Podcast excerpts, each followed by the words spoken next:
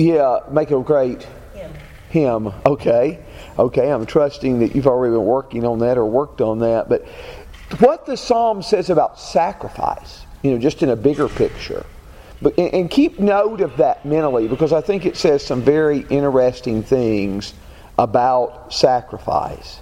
But let, let's just read right now. Well, while we're trying to get this adjusted, let's, let's read as much as we can. A psalm of Asaph. The mighty one, God, the Lord, has spoken and summoned the earth from the rising of the sun to its setting.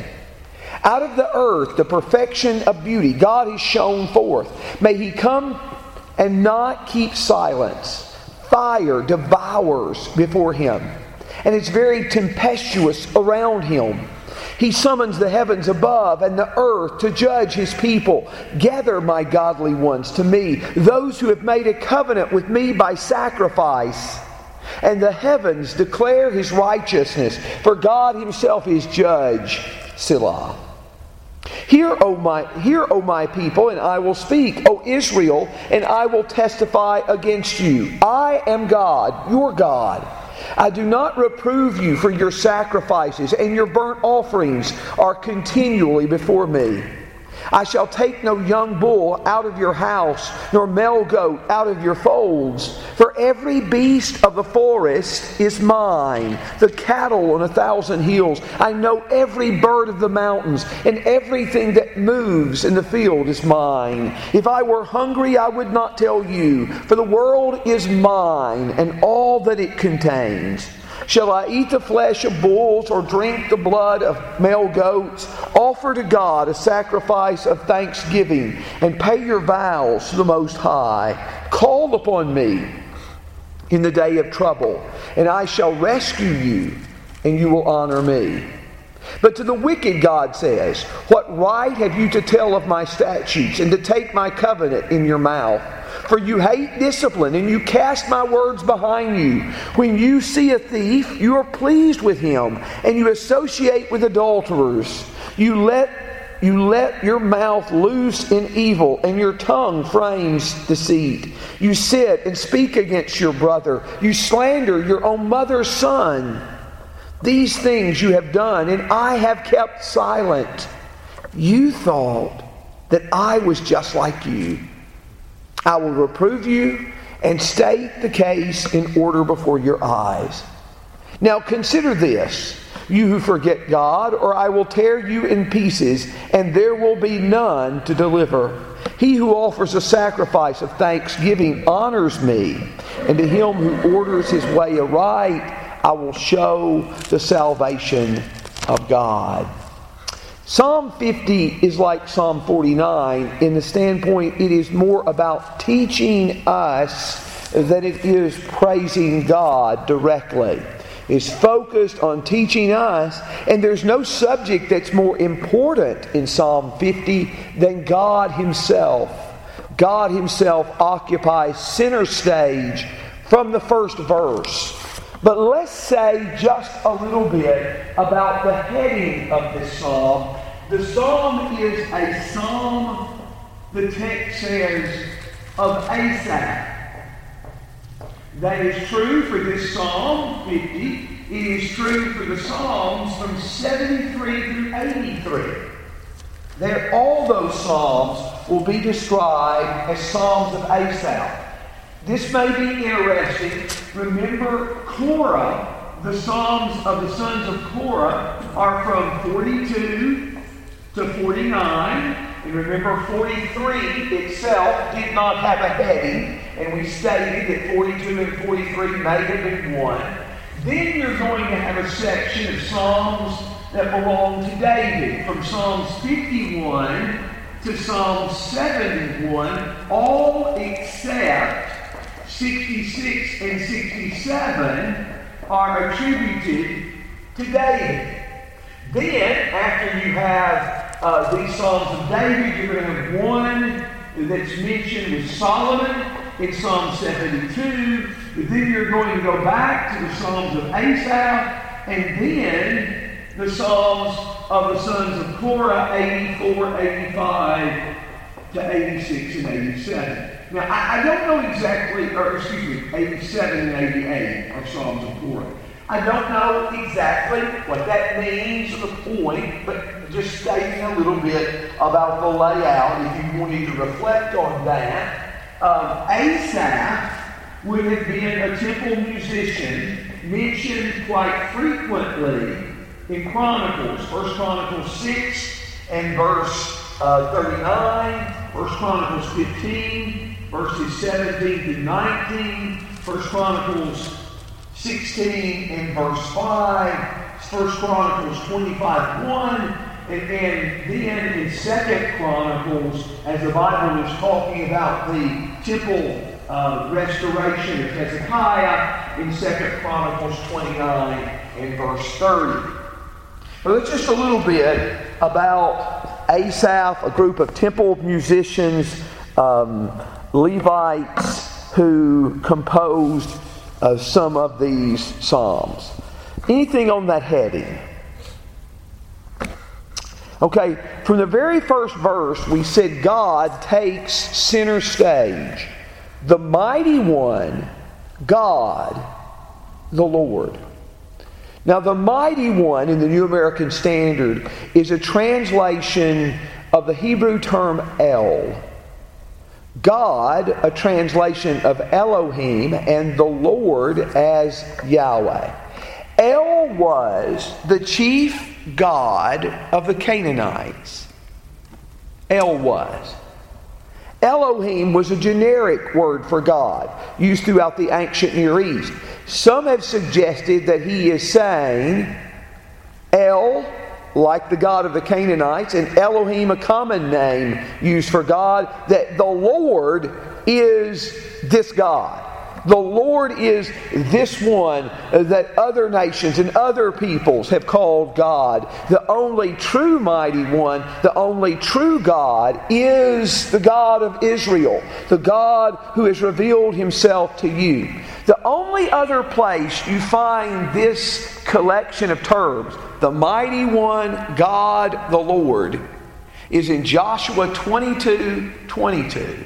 Remember, Joshua 22 22 is where Reuben, Gad, and Manasseh have built that altar, and the other tribes are coming out to question them about it. And uh, they say, The mighty one, God the Lord. They use these same titles for God. But one of the things you see about our God, from the first verse, is that God is sovereign over everything. I know that we're going to, at the end, ask, what does this psalm teach us about Jesus? And you've come to expect that question. But also be thinking about the question, what does it teach us about God Himself? And one thing this psalm teaches us is God's sovereignty over all the world, and it's stressed from the first verse because He summoned the earth from the rising of the sun to its setting. The sun rises in the east, it sets in the west, and this is a way of saying all the world Psalm 113, uh, verse 3, uses that same expression the rising of the sun to its setting. So God has summoned all the earth, but the God who is God of all the earth, who summons all the earth, and in verse 4, he summons the heavens and the earth. This God manifests himself in verse 2 out of Zion, out of Jerusalem, in a special way. Out of Zion, the perfection perfection of beauty. God has shown forth. Remember back in Psalm 48, verse 2 beautiful in elevation, the joy of the whole earth. That is the way the city of our God is described beautiful in elevation, the joy of the whole earth. Here, the perfection of beauty. Now, other nations felt that way about their chief cities. Tyre is described in a similar way in Ezekiel 27 and verse 3. But here in this case, Zion. Out of Zion, the perfection of beauty, God has shown forth. May our God come and not keep silent. Fire devours before him. And it's very tempestuous around him. As we have studied in Deuteronomy on Sundays and Wednesdays, our God is a consuming fire. Deuteronomy 4:24. Deuteronomy 9 Verse 3 Our God is a consuming fire. And here, as God appears, and God is pictured as calling all the earth to stand before Him in judgment, the Bible says fire devours before Him. Uh, the scene in Daniel chapter 7, as it describes the greatness and the majesty of God in Daniel 7, listen to these words in verses 9 and 10. His throne was ablaze with flame. Its wheels were a burning fire. A river of fire was flowing and coming out before him. Thousands upon thousands attended him, and myriads upon myriads were standing before him. Again, that's Daniel 7, verses 8 and 9. And here, fire devours before him. It's very tempestuous around him. There's a storm all around him. He must be approached with great reverence and great awe. In verse 4, he summons the heavens above and the earth to judge his people. It is a court case. God is the plaintiff and the judge. The heavens and the earth serve as witnesses, and his people are the defendant. He summons the heavens above and the earth to judge his people. Gather my godly ones to me, those who made a covenant with me by sacrifice. Now, earlier in response to what Sarah said, I told you just keep an eye on what the psalm says about sacrifice. What it says about sacrifice. I hope everyone can see this. That sacrifice will be a key component in this psalm, in here in 55, we read of some who made a covenant with him by sacrifice. It is a very important element in verse 8 as he says he doesn't rebuke them for their sacrifices. And, and that thought continues uh, throughout as he emphasizes, if I were hungry, I would not tell you. Then in verses 14 and 15, he offers, talks about offering proper sacrifice and again, he comes back to this idea in verse 23. So we want to keep that in mind, let that thought be kind of going through our head and see what we can do about putting together his thoughts about that subject. But in verse 6, the heavens declare his righteousness. The Lord himself is judge. God is pictured as judge in verse 4. He's pictured in judge in verse 6. And those are different Hebrew words, but the same idea. He is the judge, and the heavens declare his righteousness. The heavens declare his glory in Psalm 19:1. But here they declare his righteousness. That idea also appears in Psalm 97 in verse 6. Psalm 97 is one of those Psalms that emphasizes God's kingship. And it says, The heavens declare his righteousness, and all peoples have seen his glory. Heaven declares that God is right. God is right. And those who have made a covenant with me by sacrifice Let's go to that expression in verse 5. We, we mentioned it uh, earlier. Let me just say a little bit about it. This practice is only mentioned specifically a couple of times in Scripture. It's mentioned in Genesis 15, about verses 7 through 21, and, Genesis, and Jeremiah 34, verses 8 through 22.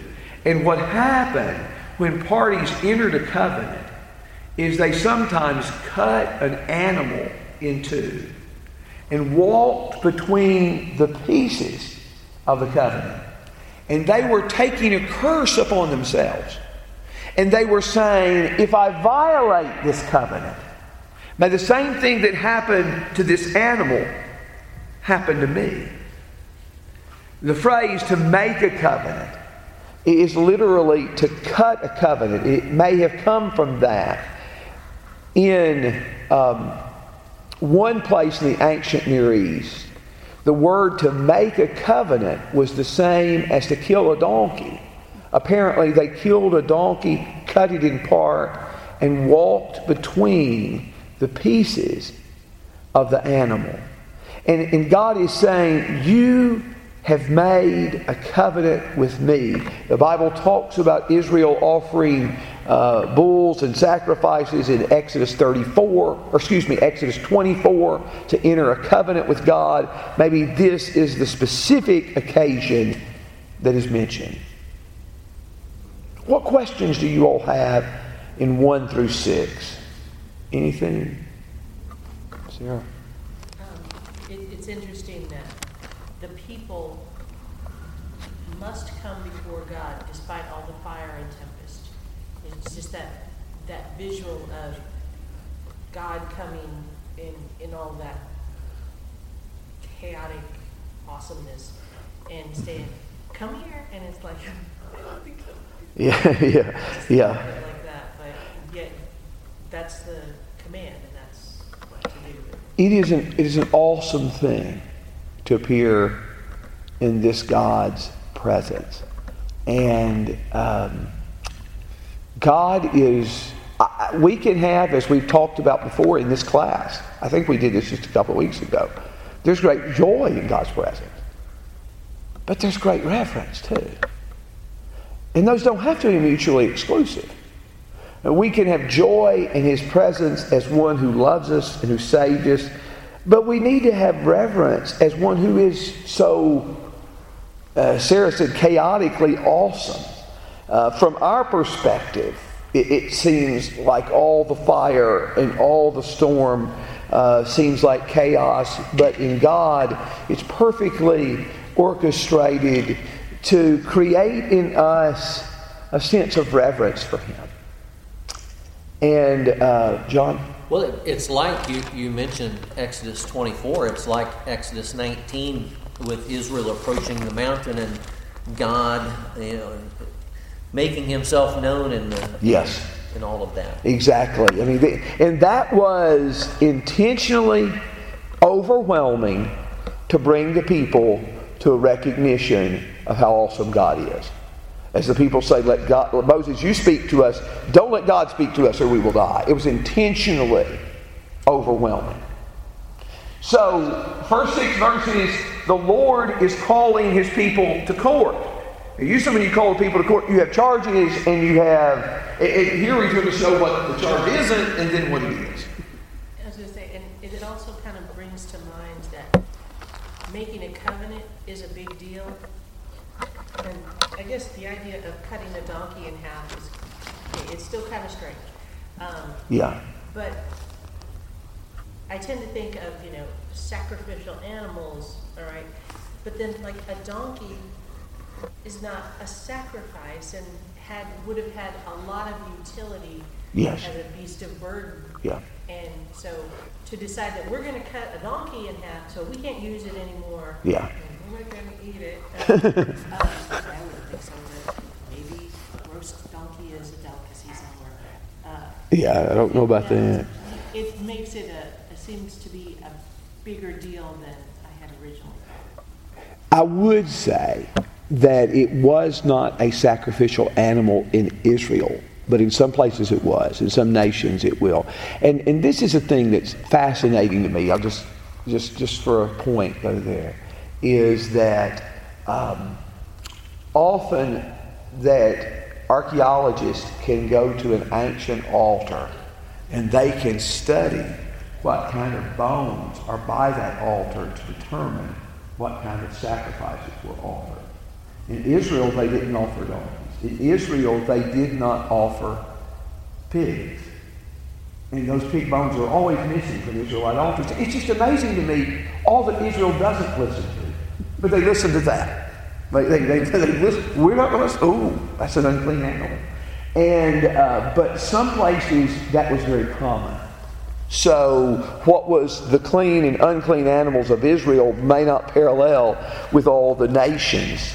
But in verse 7, he says, Hear, O my people, and I will speak. O Israel, and I will testify against you. I am God, your God. Now, I want you to notice that he begins this section. He begins this section here in verse 7 by referencing the Israel by saying, You are my people. You are my people. He closes this by saying, I am your God. In that phrase, I will be your God, you will be my people, is one of the most important phrases in all of Scripture. Uh, it's not used in its fullest form in Genesis 17, verses 7 and 8. It's used in a more full form in passages like Exodus 6, verses 6 and 7. But, but that's a phr- phrase that's used all the way from Genesis to Revelation. It is a very important phrase to describe God's covenant with his people. I am your God. You are my people. And so God is talking to these people who have entered a covenant with him by sacrifice. I am your God, and you are my people. I kind of feel like it's this this this is kind of like the land of Canaan. It devours its inhabitants, and that's the way. But uh, but Brad, we appreciate you working diligently on that. Long shelf life of those batteries. But anyway, in verse eight, he says, "I do not reprove you for your sacrifices, and your burnt offerings are continually before me." I take, I'll not take a young bull out of your house, nor a male goat out of your fold. Let me give you some passages in the Old Testament. And some of you would know these passages very well, but God is, in effect, rebuking the people for their sacrifices in some of these passages. Um, for example, Isaiah 1, in verses 10 through 17. You see this. Jeremiah uh, 7, verses 21 through 26. Um, Hosea 6, verse 6. Uh, Micah 6, verses 6 through 8. Uh, Amos chapter 5, verses 21 through 24. And we could list more. Now, usually, what these passages do is they rebuke Israel because they were bringing their sacrifices. In Isaiah 1, they were wearing out the carpet in the church building, and they were trampling the courts of God's altar. And they were doing this, but their personal life wasn't consistent with it. They were still going out, they were mistreating others, they were cheating others, but, but then they were coming and offering their sacrifices. He says that, he says that maybe later in verses 16 through 23. He doesn't say that right here. Right here, that's not his emphasis. It, it, it ends out very close to that, but, but it's a little different emphasis. Here, he says, he says, if I were hungry, I wouldn't tell you. Every beast of the forest is mine, and every cattle upon a thousand hills. We said this psalm emphasizes the sovereignty of God. Every beast of the forest is His. In verse 11, everything that moves in the field is mine. If I were hungry, I would not tell you. The world is mine and all that it contains. Now, I don't suppose that was your concept of God. That you viewed God as hungry and in need of food. But listen, listen to this from the Gilgamesh epic, which is the Babylonian story of the flood. After man gets off of the vessel he offers sacrifices, and it says the gods, plural, smelled the savor. The gods smelled the sweet savor. The gods crowded like flies around the sacrificer when at length the great goddess arrived. The picture is the gods are viewed as being hungry and in need of sustenance. And the gods have almost starved to death while man was experiencing the flood because there was no one to offer sacrifices. And now, after he gets off of the ark and he offers sacrifices, the gods hover around like flies. If we would be in this building a couple of years ago, that was the concept the people who worshiped here had that the gods were actually fed by the sacrifices the people give. So you see, it's not completely absent from today's world. And I would say, not in this form. It's not completely absent from the church. I may elaborate on that a little bit later. Matter of fact, I intend to. But right now, I just throw that out. Every beast of the forest is mine. The cattle on a thousand hills. I know every bird, everything that moves. Notice how inclusive God's language is. It is all His. And if God needed something, He wouldn't tell us. He wouldn't tell us. God is absolutely in need of nothing. Paul's sermon in Acts 17 emphasizes this same truth. Acts 17, verse 24 and 25 the God who made the world and all things in it, since he is Lord of heaven and earth, does not dwell in temples made by hands, neither is he served by human hands as though he needed anything, since he himself gives to all people life and breath and all things. Notice he is not served by human hands as though he needed anything. He doesn't need us. We need Him. We need Him. He is not served by human hands as though He needed anything. He Himself is the source of all life, all breath, and all things. In Him, verse 28 says, we live and move and exist. And the same idea is here. We cannot think of God as limited in any of these ways. God is the source of all our blessings. When we talk about fellow believers, I need you, you need me.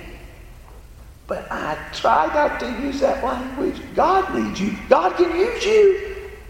God can use you, and God wants you to be saved more desperately than you want that for yourself. But need? If I were hungry, I would not tell you. The world is mine and all it contains. Shall I eat the flesh of blood of bulls or drink the blood of goats? Now, some people take these passages and they take these passages where they rebuke sacrifice and they rebuke it boldly. Some people take it and say, oh, it is just simply foreshadowing the fact that, that uh, animal sacrifices were going to be done away with in Jesus. Well, I don't think that's the main point. Though, that may be part of the point, Psalm 40 is quoted in Hebrews 10, and that kind of point is made. But it's not the main point. And the main point is not some take this and say, well, God never wanted animal sacrifices to begin with. Hey, just on the basis of this psalm, can you say that? Because you have in verse 5, these people have entered a covenant with God by sacrifice. In verse 14, they offer to God a sacrifice of thanksgiving.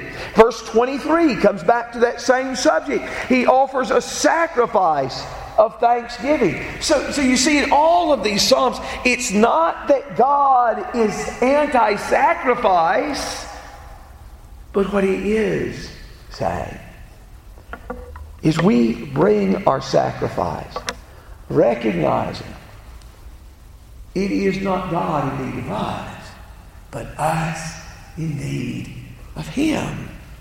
And after He tells them, the folly of thinking that he is fed or nurtured in some way by their sacrifices, he then says, Offer to God a sacrifice of thanksgiving and pay your vows to the Most High.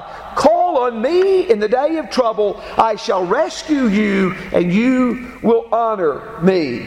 Offer to God a sacrifice of thanksgiving. Now, I said before, I said before that I'm not so sure this idea is absent from the church. And I'm not saying in these forms because I don't think any of us would think in terms of Him being fed by our sacrifices because we don't offer these today. But tell you, it was helpful for me in preaching through Matthew to really think about what Jesus says about prayer. Jesus said, don't use vain repetition. And he says, God knows your needs before you ask him.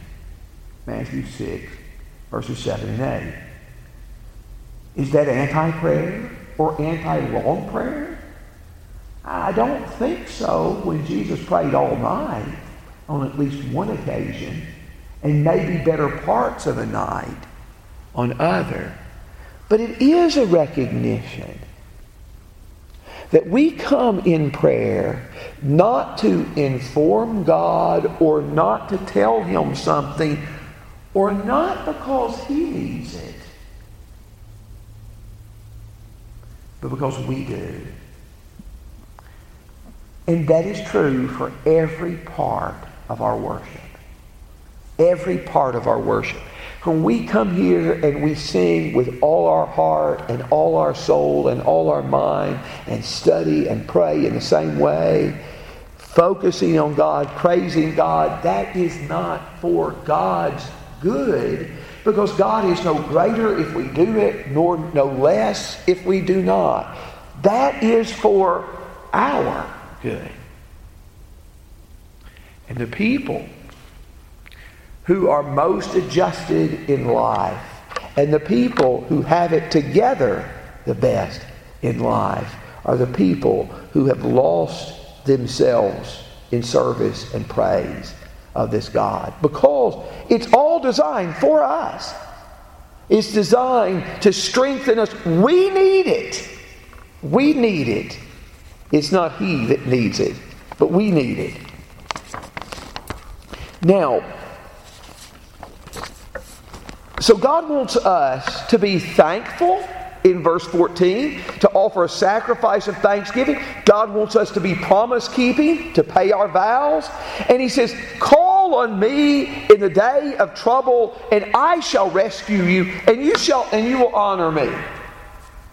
Now, sometimes we might think, well, don't call on God just when there's trouble. No, we need to call on God continually, and that prepares us for the day of trouble. It prepares us for the day of difficulty. But where else better can you look in day of trouble? Call upon me God is glorified and God is honored when we turn to Him in a crisis, when we call on Him in trouble. God is honored because we are recognizing, admitting, and acknowledging in such a moment that only He can save.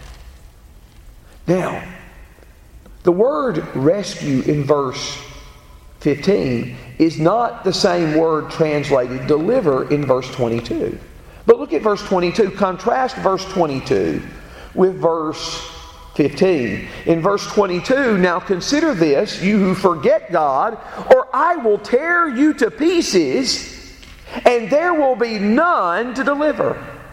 So, in one case, God rescues, God delivers, and God is honored. In the other case, for the people who forget God, God tears to pieces, and there is none to rescue or deliver. Which group do you want to be in? Which group should we be in? We to talk more about those ideas of God and what the psalm tells us about him. But, but do you have a thought right there on any of that? Anything, Sarah? The idea of calling on him when we're in need, part of that seems to be not calling on something else. Yes, Not- absolutely. Not depending on your riches and your wealth and, and your best friend and, you know, Absolutely. all of that. And so that, that the first, that God is the first resort and not the last resort. Yes. That God, that, that God is the one that we look to, that God is the one that we seek. Call upon me in day of distress, and I will honor you. But yes, where else? I, I love the song outside of the line. Where could we go but to the Lord? You know, and you probably know which line I'm talking about that I, am not as crazy about. Um, living below in this old sinful world. I kind of hummed the next one earlier. And then, uh, but think about some of the lines. When you face the chilling hand of death, where could I go but to the Lord? And that, that's a powerful statement. That's a powerful statement. And I've never heard anybody adequately answer that. When I faced the chilling hand of death, where could I go but to the Lord? I've not had anybody from any other worldview give a good answer to that question. And in verse 16, God had told them what the charge wasn't. It wasn't that they didn't bring enough sacrifices. That's not the problem. But in verse 16, what it is, the wicked God says, What right do you have to tell of my statutes and to take my covenant in your mouth? What right do you have? For you hate discipline and you cast my words behind you. Now, it's a beautiful thing to recite Scripture, to quote Scripture, to appeal to Scripture. But what if we quote Scripture and appeal to Scripture and don't live Scripture? And cast His words behind us. That is a dangerous thing. And God is saying to these people who are living like that, What right do you have to do that? Why are you telling my statutes? Why are you taking my covenant in your mouth? And you hate discipline. Now, that word discipline is used 50 times in the Old Testament. 30 are in one book. What book would you guess? Proverbs. That's right. 30 of them are in Proverbs. And it's used like three or four times in that first section of Proverbs 1 through 7. You hate discipline, you hate instruction. You cast my words behind. We can't simultaneously quote God's word and cast His word behind us when it comes to trying to make a decision. We've got to live by it. And He says in verse 18 when you see a thief, you're pleased with him and you associate with adulterers. Now, it's interesting to me, he doesn't accuse them of being thieves or being adulterers, but what he does accuse them of is being pleased with them. Being pleased with them. And, a passage that comes to my mind is a passage I heard a, lot, uh, quoted a lot when I was growing up. Although they know the ordinance of God and those who practice such things are worthy of death, they not only do the same, but give hearty approval to those who practice them. Romans 1 and verse 32. They give hearty approval to that. You see a thief and you're pleased with it. You see an adulterer.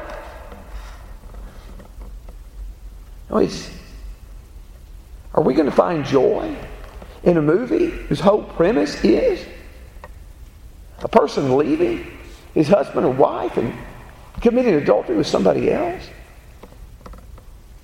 When you see a thief, you're pleased with him. You associate with an adulteress.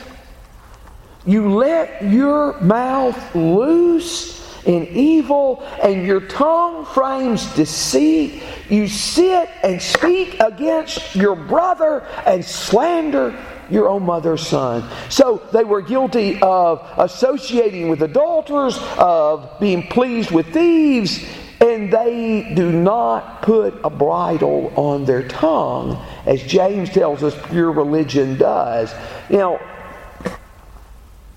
in Hebrew poetry, parallelism is a big point. One of the things I think I may have said at the beginning of, of our study, one writer went through all these parallel lines and he traced them and he says in the second line, even though parallel line means that the first line and the second line are going to be basically the same. He said about two thirds of the time, the second line intensifies in some way the first line. And let me illustrate that with verse 20. You sit and speak against a brother. You sit and speak against a brother. And then the second line, you slander your own mother's son. In those days, where polygamy was often practiced, think of David's family, as we mentioned in the Sunday night.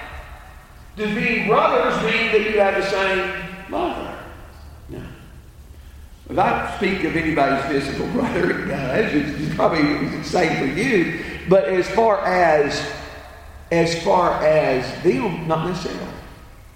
And this shows us that they are willing to slander even those nearest and dearest to them.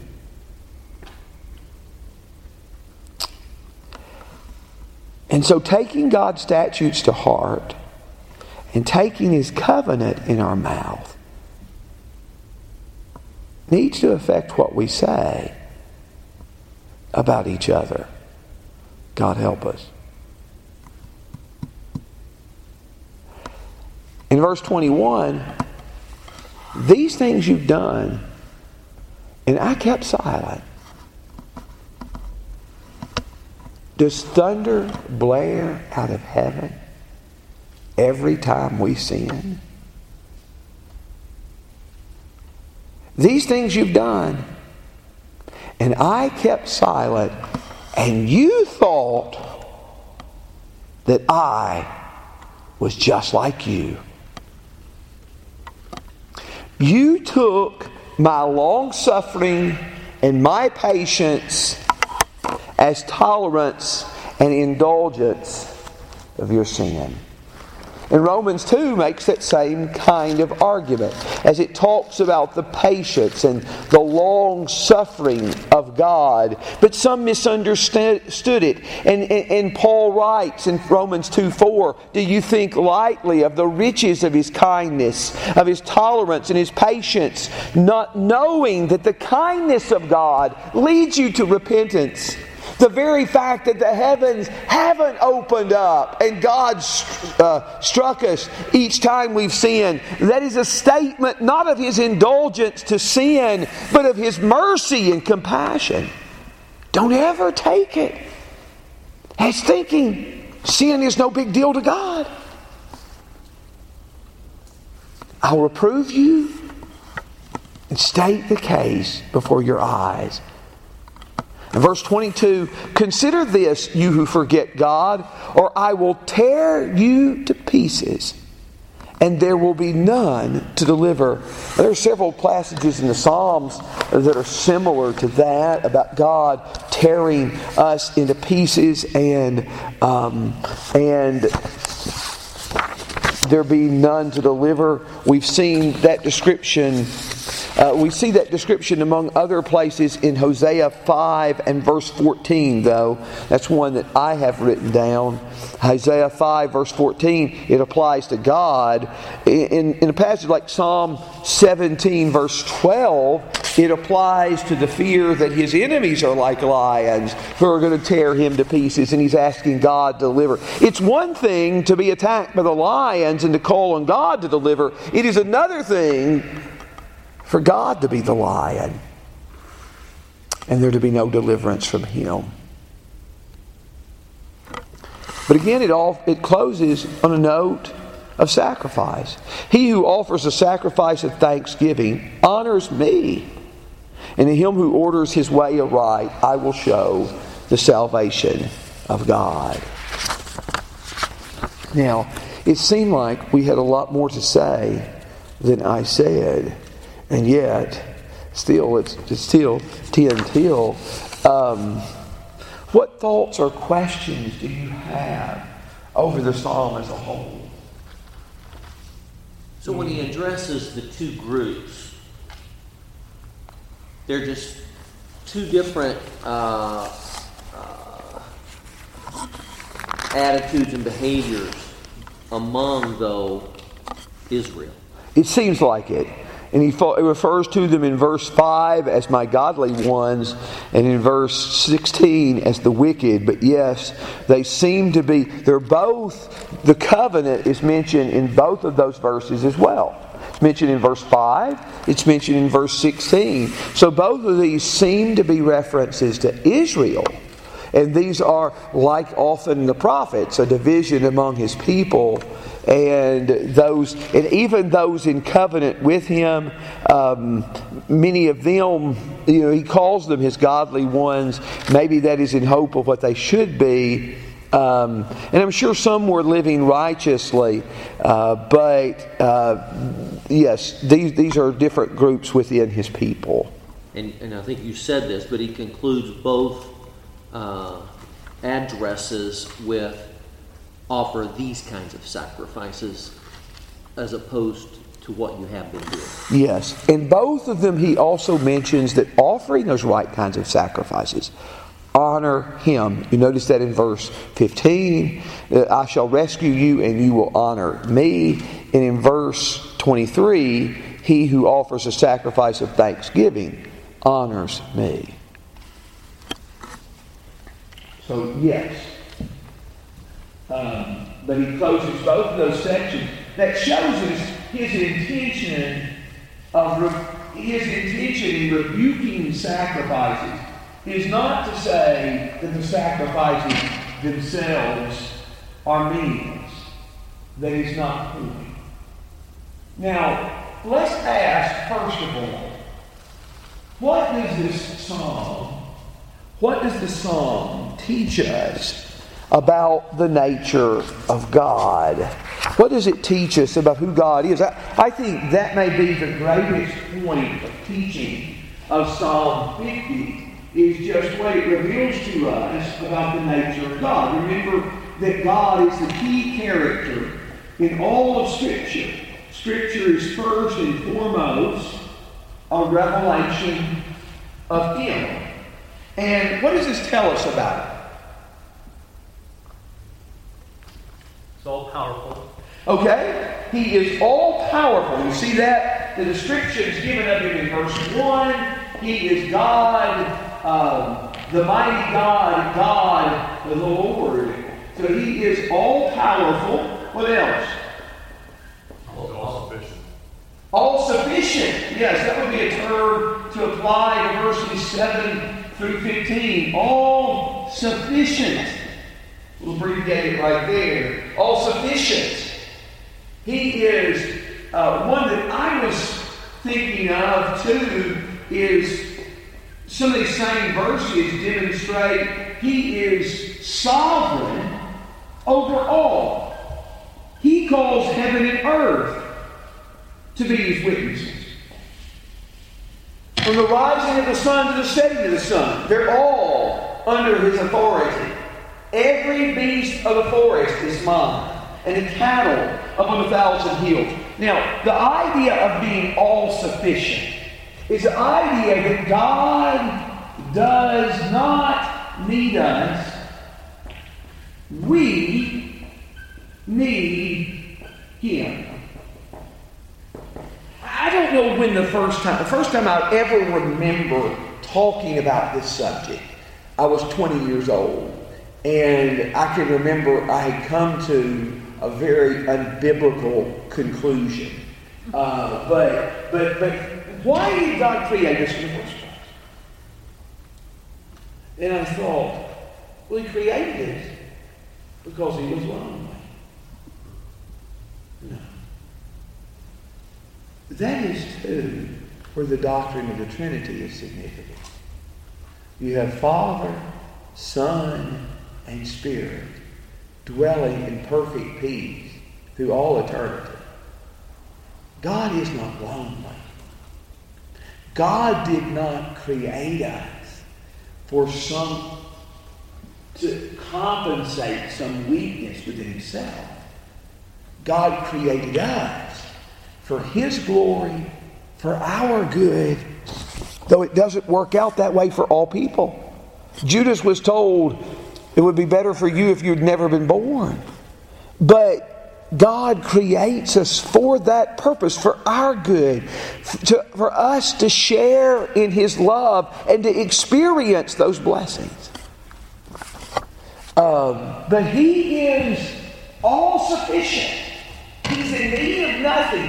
And Acts 17 in the New, is a New Testament passage that emphasizes that so well. He is also emphasized a judge of all in verse 4 and in verse 6. He is judge of all. He is a God who is righteous. He is righteous. He is not. That's it. This verse 6, I believe. The heavens declare his righteousness. Uh, he is righteous. He is not indifferent to immorality. We can't look at God failing to judge every act of immorality immediately and conclude, therefore, that God doesn't care, that God doesn't is not concerned about wrongdoing. God is a God. He's a God who rescues those who call on Him. But God is a God who will tear to pieces those who forget And like we mentioned, Hosea 5:14 compares him to a lion who will tear to pieces. Now there are more things we could say about God, but those are some pretty important things.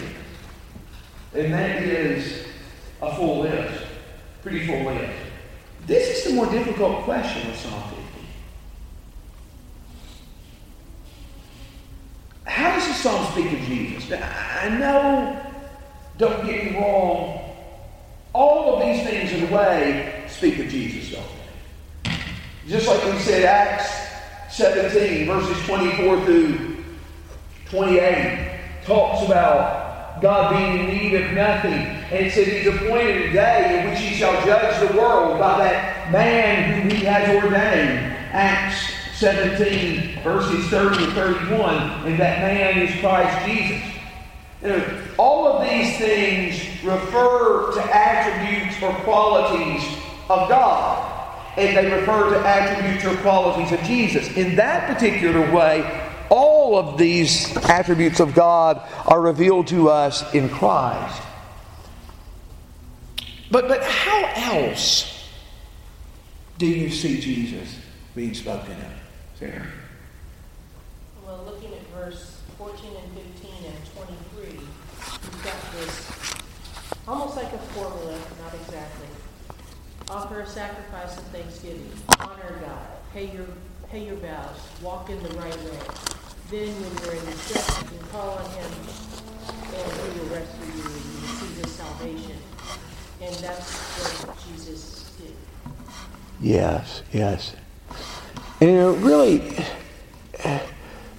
verses 14 and 15, verse 23, what Sarah referenced, I, I would include in that section of verses 14 and 15 just all of verses 7 through 15. We were lost. We were in sin. And God doesn't ask us for the sacrifice. God provides the sacrifice in His Son. God provides the sacrifice for our salvation, for our redemption, for, to bring us into a right relationship with God. Just like God said, when I was hungry, I wouldn't, I wouldn't ask you. If I was thirsty, I wouldn't ask you. When God offered the sacrifice for the world, He didn't ask us. And isn't it interesting? God says, if I were hungry, I wouldn't tell you. If I were thirsty, I wouldn't ask you. And He cries from the cross, I thirst. Brad. I was thinking similarly of kind of, again, that reversal of this. Yeah. I looked at verse 3, you know, this idea, of, you know, God come and keep not silence. Jesus kept silent at the end, you know, when he was on trial, he didn't speak. Um, you know, it's very tempestuous around him. He summons the heavens above and the earth to judge people. He didn't, you know, we sing he could have called 10,000 angels, and he didn't do that. But there, the same point in verse 5, you know, gather my godly ones to me, those who have made a covenant with me, and you can almost see by my sacrifice. That mm-hmm. reversal, it's not your sacrifice that's going to do it, it's going to be by almost my sacrifice of Jesus himself. And in a sense, when Jesus is eating the Last Supper and says, This is my body, he is eating that with his godly ones who are in covenant with him by sacrifice. Those are, those are very good. It- it- now, I'm not cutting you off. If you're, you're on a roll, if you still got something to do, uh, I wanted to inject the comparison to Matthew 26. I'm not stopping. Um, so, who knows? That may show up in a podcast soon. I mean, to a podcast near you. Uh, but I saw Sarah and then John as well. In a sense, Jesus didn't call on heaven and earth, but heaven and earth responded. The sun was darkened, the earth shook. Okay. Um, So he didn't have to, I mean, They did respond to. you know, the call had already gone out and then this was the response. Okay. That's, that's good. That's good. John? Well, this psalm demonstrates all of this uh, lack of trust and devotion. In fact, in some cases, just outright wickedness against God, uh, just like happened to, to Jesus. And the psalm ends with a, a call of salvation, just like Jesus leaves the earth and tells his disciples to go and you know offer that same message of salvation. That's good. That's good. And as you were talking and comparing it to the end, this hit me that they forgot God. And in a sense, he was torn to pieces. He was torn to pieces for our sin and for our shortcoming. I to tell you, you all have got that down well, and you all do help me a lot on the podcast with that. Um, that's why I do the podcast after I have the class. And um, uh, always be thinking, too, so I can get more help for free. Uh, let's be thinking, too, in each of these Psalms, what does it teach us about the nature of God? Does it teach us about the nature of God? How does it foreshadow Jesus? And uh, but very good thoughts, and I appreciate them very much. Um, as we close, Titus, would you lead us in prayer? Dear God, thank you for this uh, lesson on the Psalms, and thank you that we can read them and learn um, more about your word. Thank you for all of these um, Psalms that we can learn from them. Thank you for your love and mercy. Thank you for your Son and his sacrifice. Thank you for all your kindness. And in Jesus' name, amen. Amen. Amen. Now, Lord willing, I'm supposed to be in a meeting next Tuesday night, and then in a couple of weeks, we will do Psalm uh, 51, which that is a, a popular psalm and uh, one that can teach us teach us much. And Brad, I think, has a song for us. Do you, if you want this, you can turn it back on for me. Um, I left the recorder going as well. There's two, there's two different uh, pages here, so.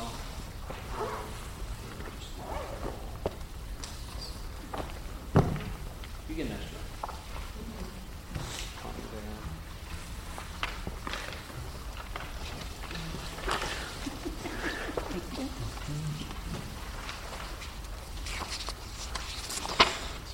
Again,